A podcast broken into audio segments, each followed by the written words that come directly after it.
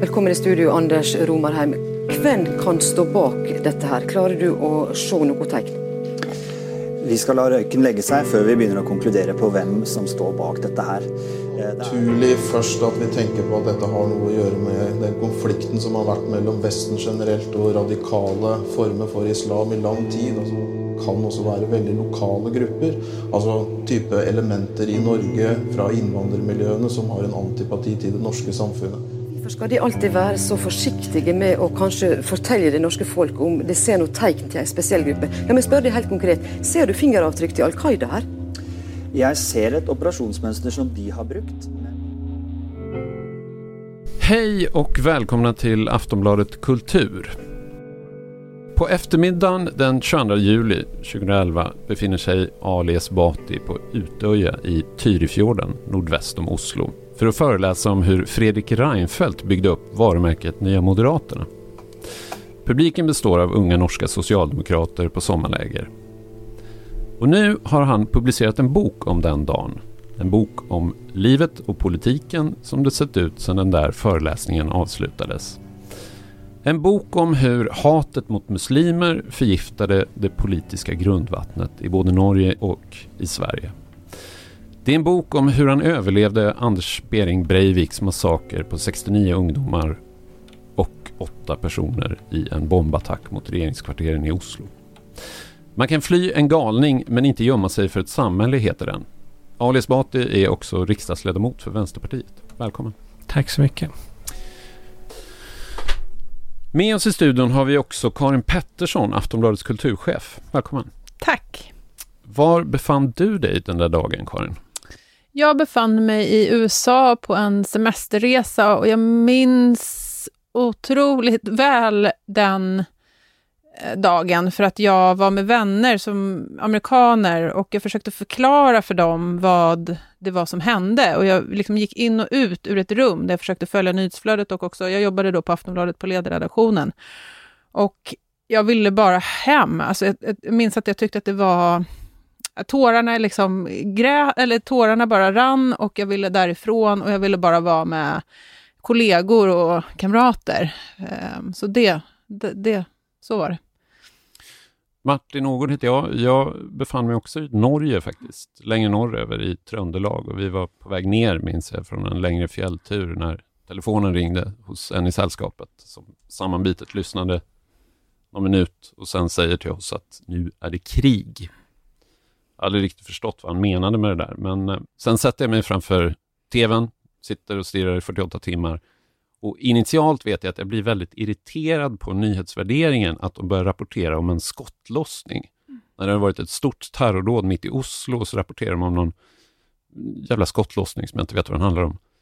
Det var helt enkelt omöjligt så initialt att förstå vad som pågick. Och hela din bok, Ali, är ju en process att förstå vad som hände alldeles från början då du hör de första skotten. Ja, det är ju en slags liksom mikrokosmos också av hur förståelse av saker funkar. Det var en process där det var liksom pusselbitar som lades på plats hela vägen och sen även egentligen efter att det var över. Man liksom försöker till och med bara det rena händelseförloppet, försöker förstå vad det var som egentligen hände. Men inledningsvis så var det ju en stämning som var ganska spänd därför att nyheten hade ju kommit om explosionen i Oslo. Fortfarande inte helt säker på att det var en bomb när det skedde, men det blev ju mer och mer tydligt då. Ja, och så satt jag och väntade på att liksom få klarhet i vad jag skulle kunna göra, om jag kunde åka hem då till Oslo och när jag kunde göra det, när det började smälla runt omkring. Och min första tanke var ju att det var någon slags dåligt skämt, att det var ju väldigt dumt gjort att göra någonting när folk var så stressade över det här som hade hänt i Oslo. Men ja, det var verkligen stegvis att det blev mer och mer tydligt att först att det var någonting farligt, sen att det kanske förekom beskjutning, sen att det förekommer beskjutning men oklart om någon har dödats och sen var det ju också att det då sköt så himla mycket att det var nästan omöjligt att kunna föreställa sig att det bara var en person som gick runt och sköt. Det var liksom någonting som det dröjde väldigt länge innan jag kunde så att jag få in i huvudet att det kunde vara så, bara för att folk sa det. Att de hade sett en, kanske två. Det lät som att det var så många skott så att det lät ju som att det var många personer som sköt mot varandra då, rimligtvis. Men det är ju inte, vet vi det. Det har tagit tid för dig att skriva den här boken. Skriver du i boken? Ja, det har varit svårt. Det har varit väldigt svårt.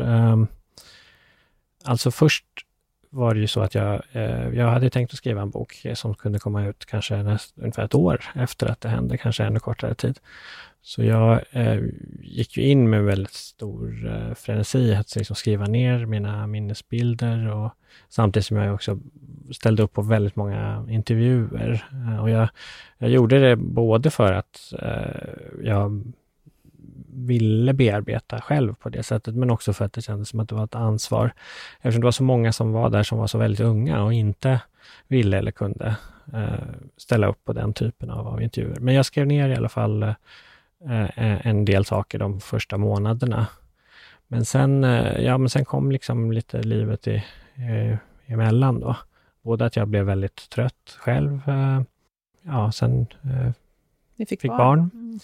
Sen blev jag liksom inkallad till att tjänstgöra i riksdagen, och det har liksom tagit förstås väldigt mycket tid. Och för varje år som har gått har jag känt att jag vill verkligen skriva, men det känns svårt att få den samlade tiden. Så jag gjorde ett sista ryck, kan man säga då, nu från senhösten förra året. Men mer och mer under processen insåg jag att det var inte bara liksom det att man satt på nätterna och var stressad, utan att själva materien var tung. Och dubbelt så. Alltså dels att vara inne i den där med anteckningar och artiklar och insikter och minnen om massa dödande och massa väldigt, väldigt fruktansvärda saker som är liksom svåra fortfarande att känna att man kan greppa.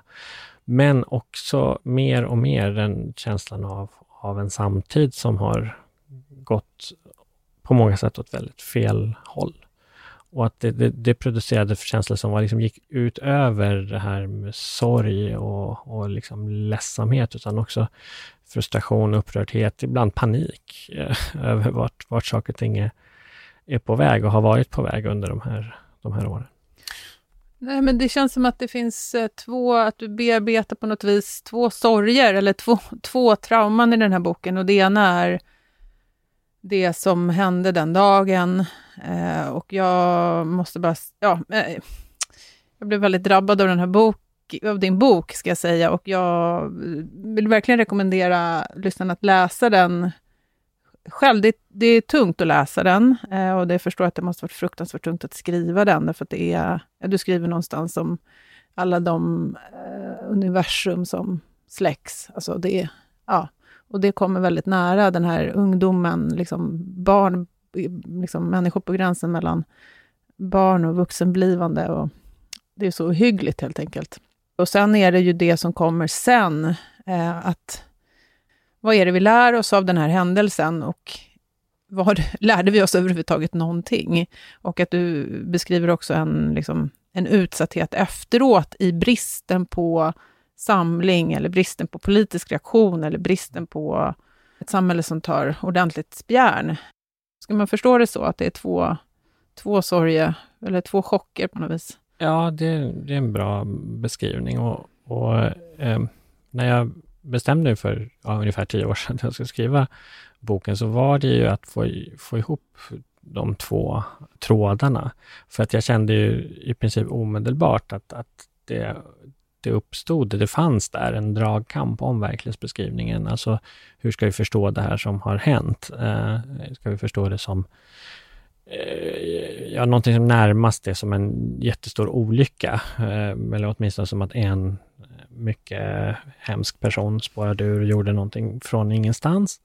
Eller om vi ska förstå det här som vad det ju var, nämligen ett väldigt välkalkylerat politiskt terror då, baserad i en hel världsbild som, och det är det viktiga, inte alls den här personen var ensam om, utan som fanns hos många människor innan och efter. Och, så det är helt riktigt att det fanns liksom de här två sorgerna att bearbeta dem, att det har liksom legat där under de här 10 åren. I samband med det så märkte jag ju att det dök upp någonting som jag inte hade tänkt att skriva om från början. Att det här med, det kom liksom av sig själv att jag kände att jag ville berätta lite också om hur det var att komma till Sverige, och därför att det har liksom, jag insåg på något sätt att de här långa linjerna i mig själv om hur jag liksom varse blivit och sen bearbetat rasismen. Då blev det liksom naturligt att blicka lite tillbaka också. Du skriver ju om flera av de ungdomar som dödas på Utøya som själva har flytt våldsamma länder för att hamna i vad de trodde var tryggheten i Norge. Och din egen familjs historia innehåller ju också en berättelse om flykt ifrån ett av de mest blodigaste krigen i historien, Irak-Iran-kriget på 80-talet. Och den tragedin är ju svår att hantera. Ja, men verkligen. Och jag menar, jag skriver ju... Jag går ju inte in i liksom de här släkta livsöderna egentligen, för att jag kände dels att det var inte min sak att göra, och det hade krävt en annan process, utan jag bara nämner ju sånt som har varit liksom känd info, men det har ju varit både de personer jag mötte som överlevde och flera då som miste livet, att det är en extra dimension, just det här att ha flytt från någonting till vad man uppfattar som en stor trygghet, och sen hamna i det här på basis av en liksom kvarvarande tuggande rasism egentligen som ju finns där och gör saker med våra samhällen. Det är klart att det öppnar en del ytterligare liksom luckor av funderingar och smärtor. Nu kommer boken ut 10 år senare istället. Hur hade ni föreställt er politiken 10 år efter Utøya, strax efter dådet? Nej, men alltså jag insåg att direkt att det skulle vara en dragkamp, så är det. Det är klart. Förstod du det omedelbart? Ja, i princip, och det var det som gjorde att jag ville skriva en bok. Så var det någon särskild händelse då som... Nej, men det var egentligen bara att se på nyhetsflödet egentligen, att vad var fokuset blev, att det blev väldigt mycket fokus på vem är den här personen, måste förstå hans psyke. Och naturligtvis den här helt rimliga och naturliga chocken över de personer som har mist livet, men mindre då om vad det var som gjorde att de blev måltavlor, så att säga. Varför hände det just där och just då? Som jag också försöker beskriva lite, så är det, ingen av de här processerna är helt entydiga. Jag upplevde under ett antal månader i också norsk debatt att det var massa saker som öppnades, att det var fler som förstod och fler som faktiskt diskuterade saker politiskt på ett sätt som jag, som då hade levt ett antal år i Norge och varit inne i den debatten, kände hade varit väldigt svårt att göra. Alltså det var väldigt lite fungerande debatt om rasism, islamofobi i norsk samhällsliv, och det blev mer av det. Men varför har frågan om rasism stått så lågt på agendan i Norge? Det är ju en väldigt bra fråga, men det är ju ett litet land som ligger långt bort från de mer koloniala traditioner som finns trots allt, och där och därför har det funnits mindre av den typen av både forskning och medborgarrättsaktivism. Det påverkar debatten. Och jag menar, det är ju någonting som också har funnits i Sverige, att det här mycket... liksom en progressiv position under ett antal decennier efter andra världskriget i den globala i global kontext har ju ändå skapat en känsla av att vissa saker då absolut inte har någonting att göra med oss, så att det blir liksom rasism, om det finns så finns det någon helt annanstans då. Som dagspolitiska påverkar ju också, det är klart att det påverkar att man har ett högerpopulistiskt parti som har funnits i 40 år i den etablerade politiken, gör att det blir vissa saker blir mycket svårare att hävda är rasistiska, därför att varför ska det vara rasister? Kari och Ove är ju medlemmar där, de är ju inte rasister. Och det är ju det är ju absolut inget unikt för Norge, men det förklarar, tror jag, en del av skillnaderna i hur debatten till exempel i Sverige och Norge har varit. Där Sverige har liksom varit lite annorlunda landet i Europa under ett antal år, men nu ser vi ju hur saker och ting väldigt, väldigt snabbt ändras i Sverige och kanske blir värre på många sätt än vad de är i Norge idag.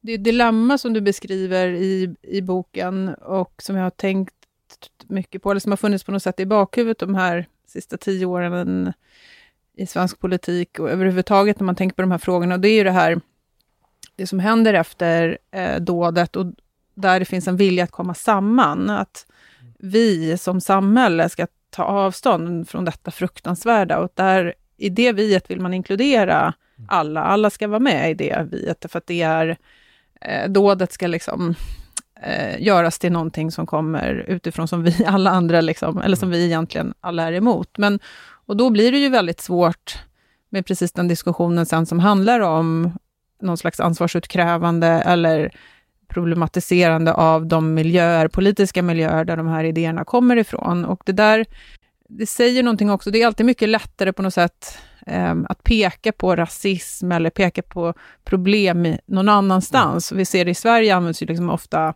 kanske USA som är liksom proxy, att det är lättare att diskutera någonting som man själv inte är en del av, men så fort det kommer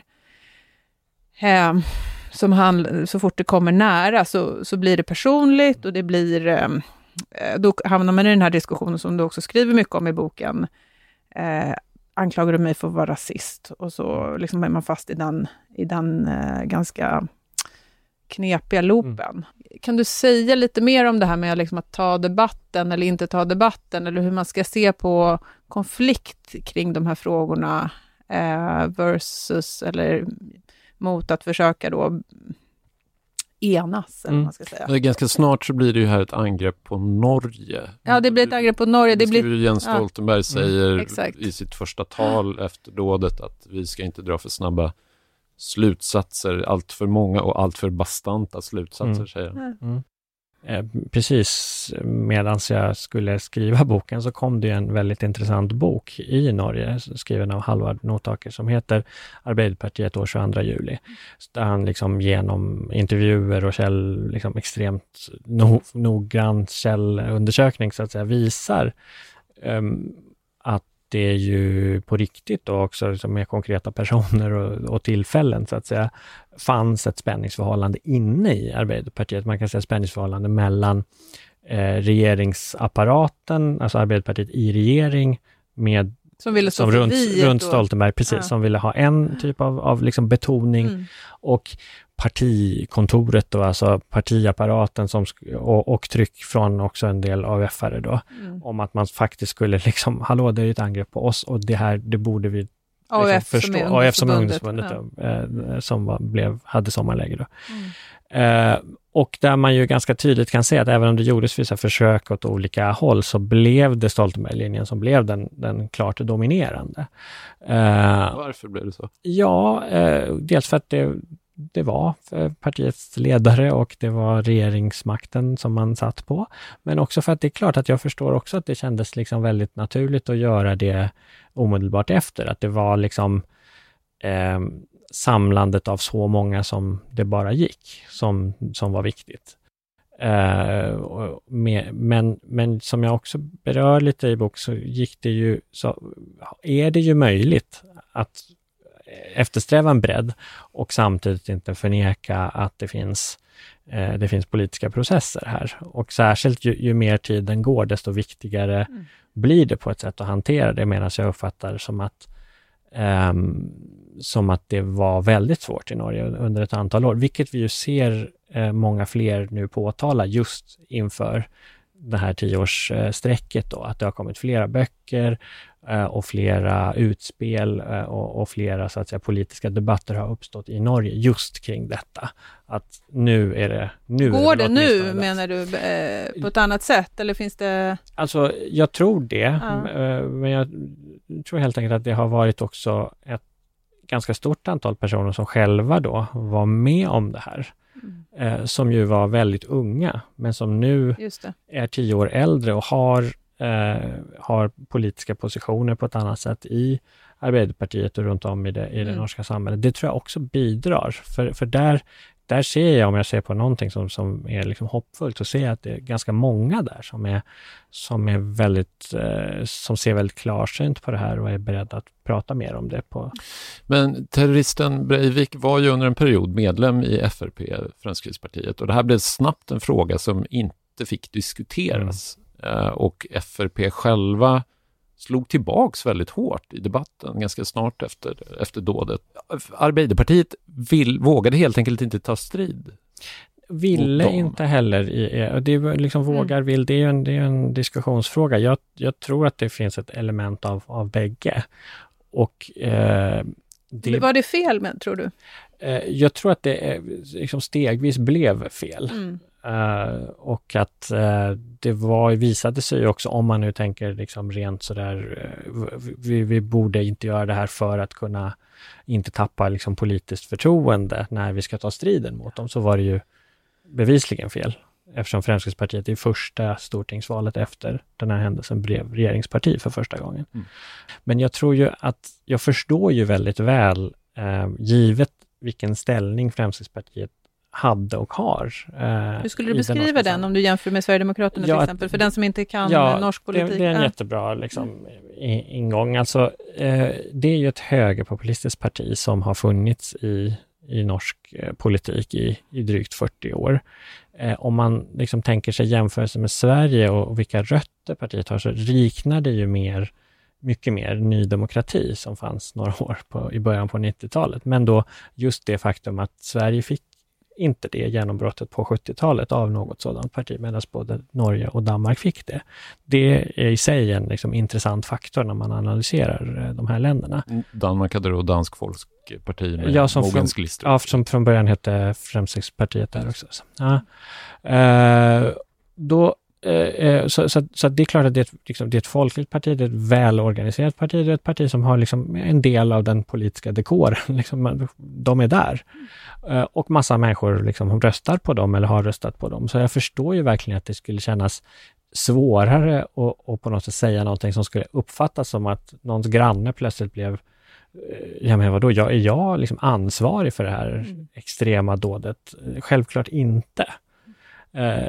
Men då, om man då stänger den dörren helt, att diskutera vilken roll ett parti som Fremskrittspartiet har haft, då kan man inte riktigt förstå hur islamofobi exempelvis rent konkret har satt sig i centrum av norsk politisk debatt. Därför att ett sådant parti som Fremskrittspartiet, med tillgång till Stortingets talarstol och så vidare, har spelat en jättestor roll för att vara transmissionskanalen mellan de här perifera, extrema miljöerna rätt in i mitten av hur man diskuterar politiska frågor i Norge.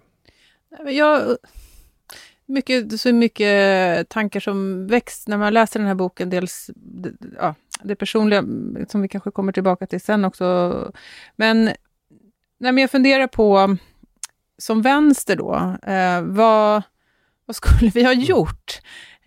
Jag minns efter något år efter Utøya. Jag jobbade på Aftonbladets ledarredaktion och skrev en text om en borgerlig opinionsbildare och skrev att hon delade Breiviks världsbild. Och den reaktionen som jag mötte då, den var så otroligt kraftfull. Och så att jag backade verkligen tillbaka och kände att nu det här gick jag nog över en gräns. Så kände jag. Och men den frågan har liksom stannat kvar hos mig sen, om det var rätt eller fel, och jag är fortfarande, juryn är fortfarande ute i mitt huvud.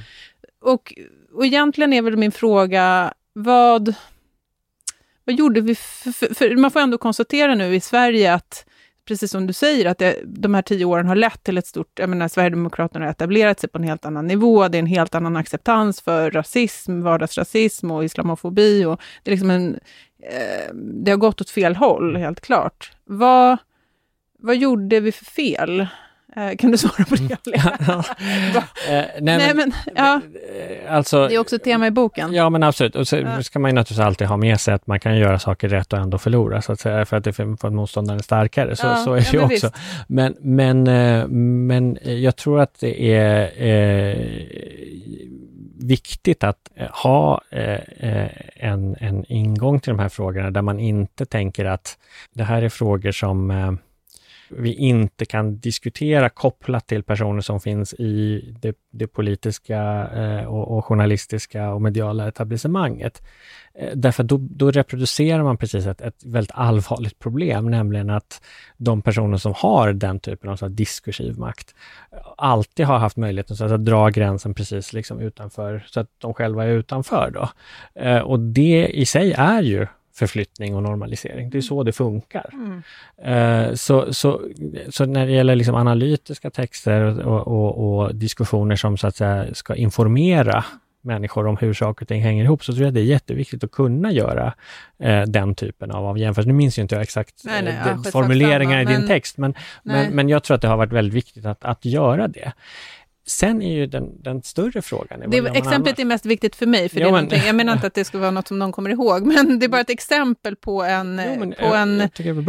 på ett problem, så att säga. Jag tycker det är ett bra exempel. För det är inte alltid lätt att veta vad som utlöser. Var går man över gränsen i så fall då?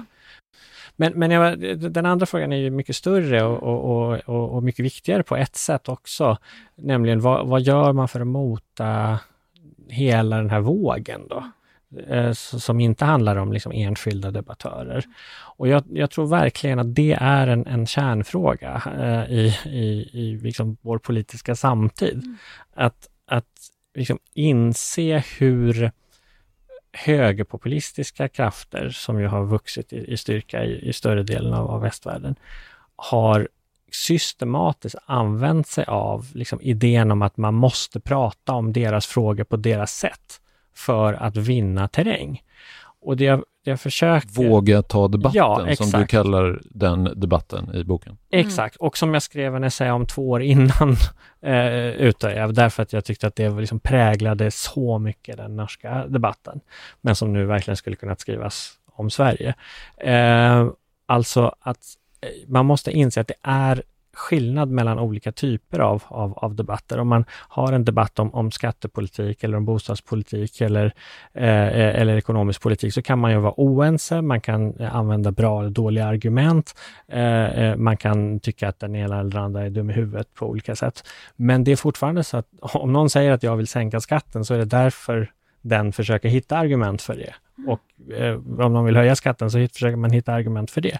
Men när det pratas om att vi måste våga ta debatten om liksom invandring, kriminalitet, kultur och allehanda liksom problem i samhället, man etnifierar dem på det sättet och sen säger att vi måste våga prata om det.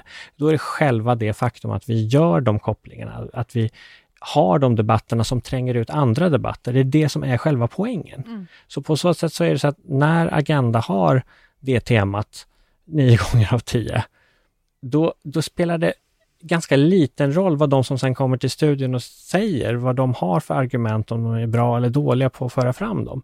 Utan det är själva det faktum att man diskuterar de sakerna och därmed inte andra saker som är förskjutningen, som är problemet. Och det använder jag ju ändå en del energi åt att försöka beskriva och resonera kring i boken. För jag tycker att, jag menar att det är centralt.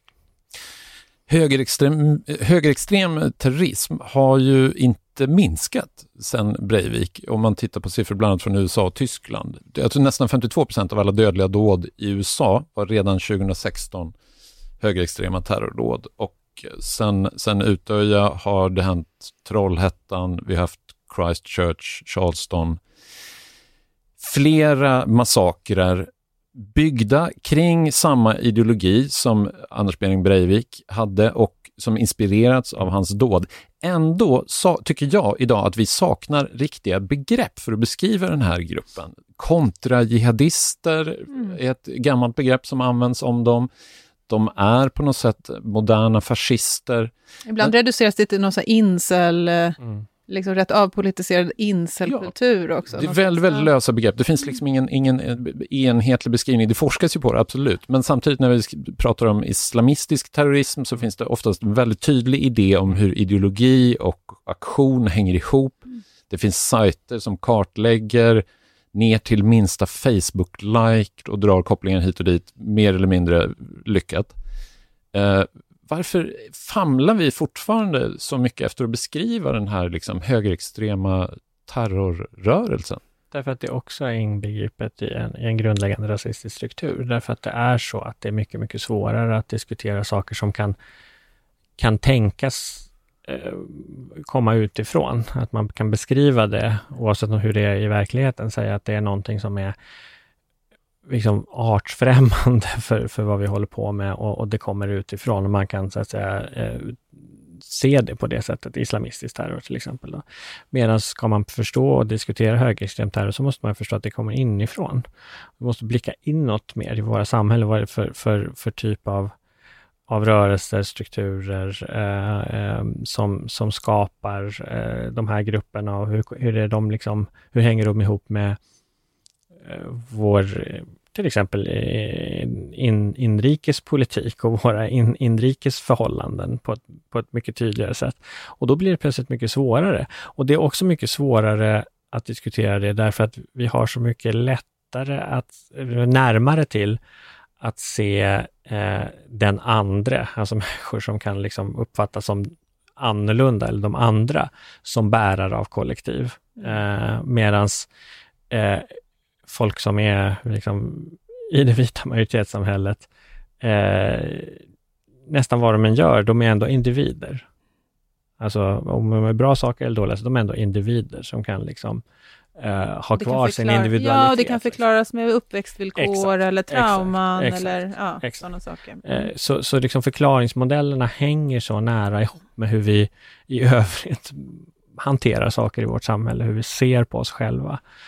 Så det är ju en liksom central. Har du försökt motverka det med din bok? För du skriver ju inte överdrivet mycket om gärningsmannen. Nej, absolut. Så är det ju.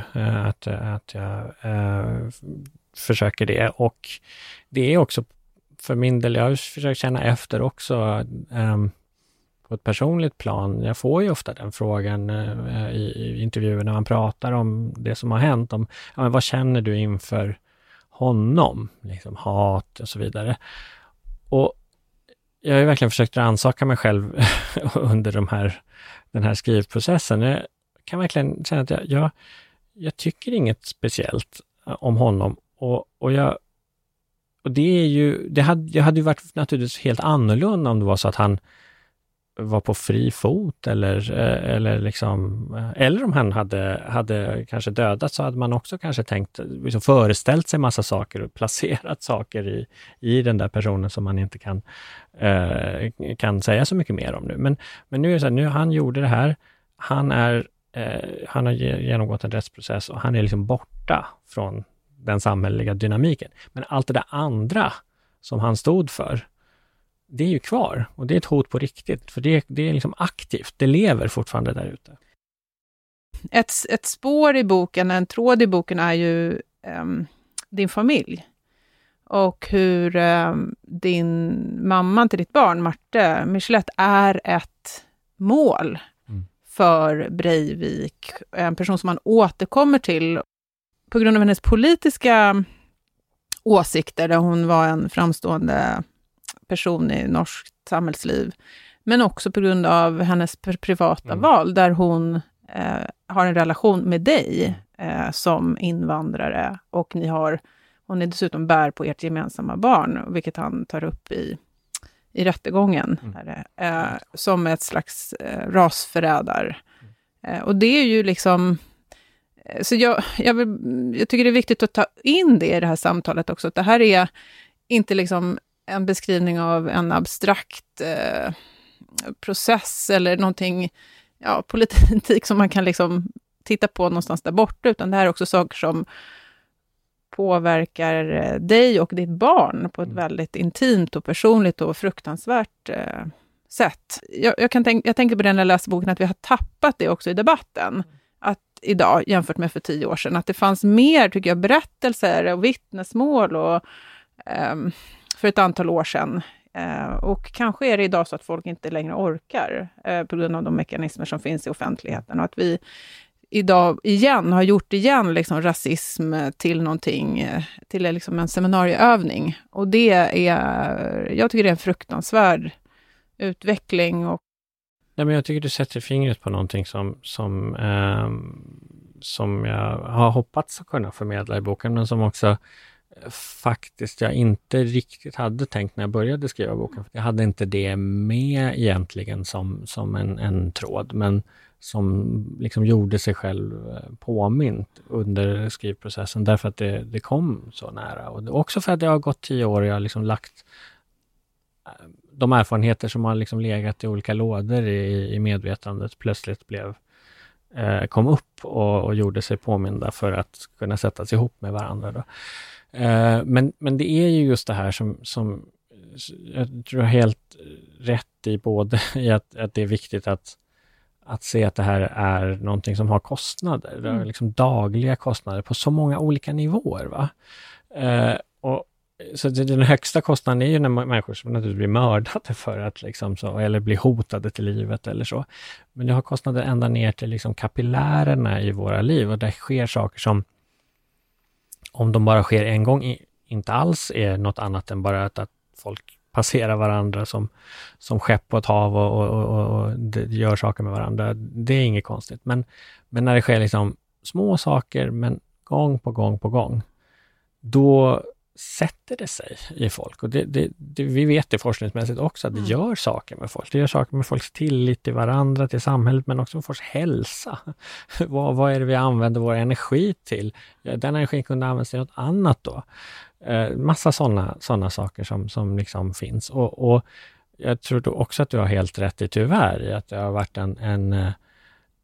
en bakslag i Sverige specifikt och i svensk debatt, att det var på grund av att liksom högerpopulism och rasism har liksom flyttat fram positionen, normaliserats i offentligheten, att det har blivit mindre rum för den typen av insikter om varandras liksom liv här i Sverige. Och jag tänkte mycket på det därför att det var så vanligt för mig, eller det var så återkommande för mig under de åren jag levde i Norge, att känna att det var bättre i Sverige.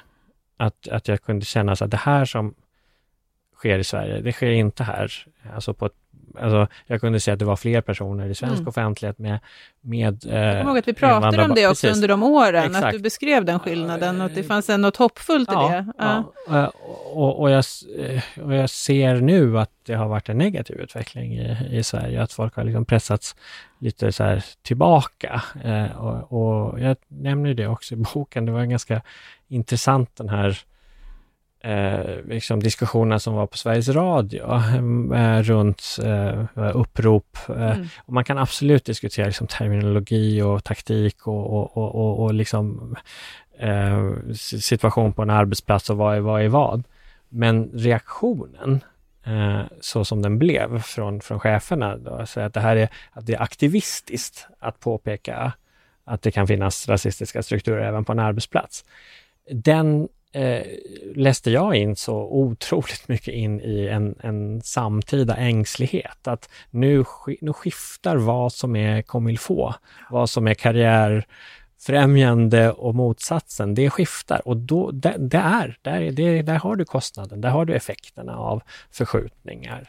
Men är det också att vänstern har backat undan, eller vad? Det pågår en strid hela tiden om de här sakerna.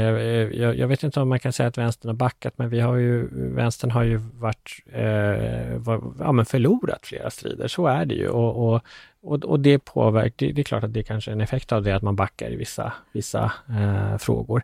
Men jag tror ju inte att det sättet som man främst motar rasismen är att prata om rasistiska värderingar, utan det måste vara så att man kan säga ifrån när folk blir kränkta. Det måste vara så att man kan identifiera och belysa rasistiska strukturer och de effekter det får för enskilda människor. Men ska vi vinna det här, så handlar det om att, och det är väl liksom också slutklämmen på ett sätt i boken, en appell om solidaritet gjordes liksom mest genuina bemärks, inse att vi har så mycket gemensamt, och i det innebär att om vi ska ha det här gemensamma, så måste vi se varandras också smärtor och de förtryck som drabbar oss lite olika beroende på vilken social position vi har, och inklusive då att vi som har visst hårfärg och hudfärg får uppleva vissa saker som andra inte får. Och det liksom ingår i det att vara människa i vårt samhälle idag. Alltså, boken är en sån tydlig påminnelse om, en liten tidsresa är den. Det är en påminnelse om att Utøya skulle ju kunna varit en nollpunkt, en ground zero för debatten om rasism och mångkultur. Och det blev aldrig så, utan istället så var det ungefär då liksom kulturkriget svepte in, i alla fall i Sverige, en ny förklädnad för islamofobi och främlingsfientlighet, och som den dess har liksom pågått med växande styrka fram till Trump-perioden. Och många tar ett så här begrepp, kulturmarxismen, som då Breivik ansåg sig vara en riddare mot, var därför han angrepp AUF, alltså kulturmarxisterna är då de marxister som har liksom smugglat in invandrare i våra länder för att förstöra dem inifrån. Ett begrepp som då var perifert. 9 år senare på Sverigedemokraternas landsdagar står den holländska högerextremisten Thierry Baudet och håller huvudtalare. Han pratar om kulturmarxismen. Han torgför exakt Breiviks paranoida världsbild inför entusiastiska Sverigedemokrater. Så mycket har ju liksom normaliserats. Alltså detta är nu regeringsunderlag sedan bara några månader tillbaka. Ja. Det är regeringsunderlag, precis. Och det... Ja, jag vet inte om jag har någon fråga på det här, men det nej, men så här blev det. Att Utøya aldrig blev den här liksom ground zero, som, alltså 9-11 blev liksom startet för kriget mot terrorismen som vi än lever med än idag.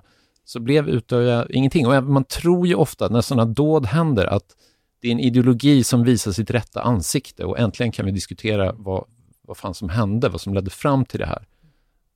Nej, men det är ju helt riktigt som du säger. Men jag menar just att det var en strid som utspelade sig liksom i offentligheten under liksom tiden efter, och där var det en sida som kom ändå mer framgångsrikt ut ur det. De som redan satt på egentligen ganska trygga positioner, och där det hade varit liksom, det är klart att det var farligt och problematiskt för det högerpopulistiska projektet om det hade skett, att vi hade haft mer av den typen av diskussioner. Och därför motade de tillbaka det och var framgångsrika i det, och vi som skulle då stå på andra sidan var mindre framgångsrika i det. Helt entydigt är det ju inte särskilt. Jag ser ju att det var många som var så att säga på som grundläggande plan antirasister och så, som insåg mycket mer vad det var som stod på spel, och ögonen öppnades mycket mer i vissa kretsar för just de här specifika kontrajihadistiska eller liksom aktivt islamofobiska miljöerna.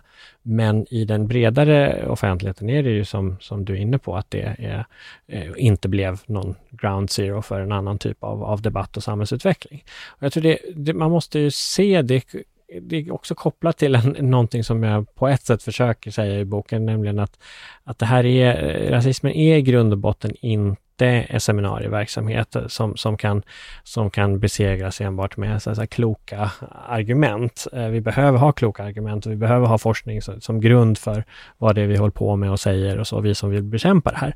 Men det är liksom inskrivet i mycket tunga sociala och ekonomiska processer. De processerna som då leder fram till att Trump blir president i USA, eller att högerpopulistiska rörelser och partier blir starkare i Västeuropa, och att hela den traditionella konservativa och liberala borgerligheten i land efter land genomgår konvulsioner gällande hur man ska förhålla sig till den här nygamla kraften. På ett sätt är ju det här, det skriver jag inte ut i boken, men på ett sätt är ju det här vi bevittnar ett slags liksom definitivt slut på efterkrigstiden.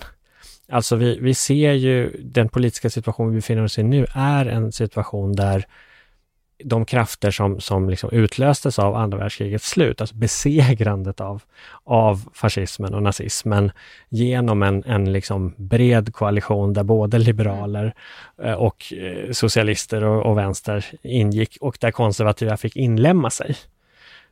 Den spricker ju i många länder. Sen får ju det olika effekter beroende på hur den spricker. Tyskland skiljer sig därför att det konservativa partiet där inbegriper mycket andra saker, står emot på ett annat sätt. Medan de länder där borgerligheten liksom, spricker på ett annat sätt, där öppnas det upp mer för att hela högen blir på ett visst sätt. Och så har Danmark där liksom verkligen hela det politiska landskapet förändras. Men det vi ser är just den här slutet på efterkrigstiden, och det är en farlig grej därför att vi måste komma ihåg att de segrarna som kom efter andra världskriget, de kom ju till en extremt hög kostnad. Och det är liksom den magnituden på politiska krafter som vi har att göra med. Så det är liksom en omförhandling som pågår nu. Ja. Jag delar den analysen, men jag har en fråga om liksom i grunden, och att vi är, det är ett, man säger alltid att det är en brytningstid, men en del av det där handlar väl också om glömska. Det är liksom en generation, alltså det är politiska generationer som nu försvinner, som inte har den liksom kroppsminnet av det, och så måste vi börja om. Men om man tittar på, nu går Norge mot ett val i höst, och jag funderar på nu, när jag tittar på det liksom, kan det inte så väl, men titta på det härifrån så verkar det ändå som att Sverige är idag liksom en outlier när det gäller att vara kvar i en slags nevros, liksom total etnifierad liksom debatt kring kriminalitet och övervakning och repression som liksom enda politiska diskussionsämnen, medan, och nu har vi inte pratat om flyktingkrisen, men till exempel Tyskland pratar man inte, det är liksom inte ett stort ämne längre, utan man pratar om helt andra saker.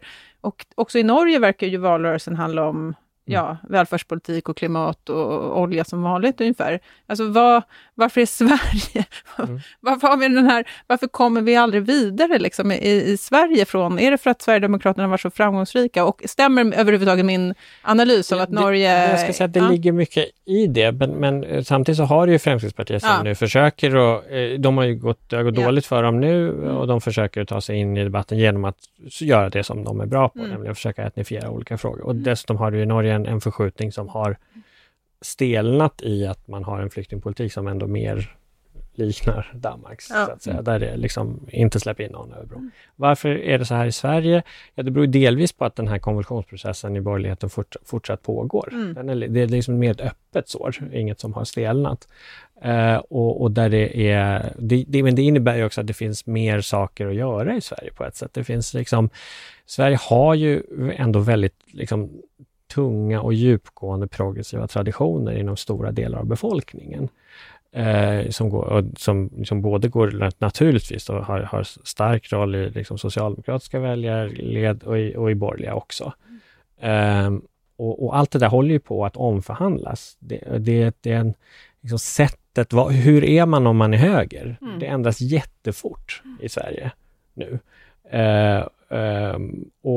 Och då blir liksom också förändringsprocessen känns mer dramatisk därför att den är mer dramatisk. Den går fortare. Och jag har tänkt ibland, det är lite nedslående tanken, men att man tänker liksom hur nyliberalismen slog igenom i väst. Den kom ju mycket senare i Sverige än i många andra länder. Men mycket kraftfullare när den väl kom. Och det är ju någonting som man ändå, det finns ändå likheter med det, med hur det där skiftet går på högerkanten i hur man liksom normaliseras in ifrån att det liksom är väldigt långt bort, att man ska liksom låta som Sverigedemokraterna, till att det är det nya normala, och det blir liksom udda att det finns en och annan liksom centerpartist och någon liberal som inte vill göra det. Men du säger att Norge inte riktigt är, att det inte är lika starkt där, men samtidigt såg jag bara häromdagen en norsk topp i Arbeiderpartiet, Else-Maj Botten, som man tittade på tv och tyckte det var för mycket ramadan på tv och gick ut och vevade om att Norge har blivit muslimskt. Hon backade lite från det där sen, men har Arbeiderpartiet lärt sig någonting överhuvudtaget? Nej, men det är ju igen, alltså, jag tror inte man kan säga sådana entydiga saker, utan att Arbeiderpartiet är ett stort parti och det händer många olika saker där. Men jag ser ett spänningsförhållande där i hur man diskuterar allt möjligt. Inte minst flyktingpolitiken. Och, liksom vad vill man tävla med högern om och sådär. Och vilka uttryck använder man och så. Så det finns de i Arbeiderpartiet som har lärt sig ganska mycket, skulle jag säga, och som jag ser hoppfullt på det. Används Utøya som ett argument i den interna debatten? Nej, men det är precis det. Alltså, det har ju inte gjort det. Det har verkligen varit liksom, nej, det ska vi inte göra heller internt. Har ju varit en ganska stark känsla utan pratar man Utøya pratar man vördnadsfullt om de som mördades, och naturligtvis också säga att vi tar kampen mot extremism så här lite i allmänhet. Men jag ser ju bara det senaste året eller så, att det är fler som är mer liksom explicita i att Arbeiderpartiet måste, med det som har hänt oss och de här personerna som är i vår rörelse som överlevde, behöver liksom låta annorlunda, ta ett större kliv framåt. Och det har varit det har ju varit just AUF tillsammans med andra krafter i arbetarrörelsen, alltså fackliga, och även inne i Arbeiderpartiet, som har lyft de här frågorna, haft ett stora liksom seminarieprojekt som i och för sig påverkats av pandemin, men också krävt, nu har det kommit krav på att man ska tillsätta en ny 22 juli-kommission då, som då inte i likhet med den förra bara fokuserade på liksom myndigheternas roll och vilken gata stängde man och inte, hur funkade beredskapen och så, utan just på det här politiska. Och det har blivit en stor debatt om det, huruvida det är rätt eller fel. Så skär också delvis genom Arbeiderpartiet. Så som jag tror man kan både säga ja och nej. Det rör olika personer och olika grupper inom Arbeiderpartiet. Jag tänker på din dotter som är lika gammal som min. Och du undrar om ni har pratat med henne om Utøya? Ja, det har vi, men naturligtvis inte i någon större detalj. Det vi har nämnt att någonting har hänt som var hemskt och som inbegrep både mamma och pappa. Men det finns ju ett skäl till att boken är dedikerad till henne. Att jag tänker att hon ska läsa den, men inte precis nu då, utan när hon är redo för det och vill det. Så att jag har tänkt att allt som står där ska hon kunna läsa.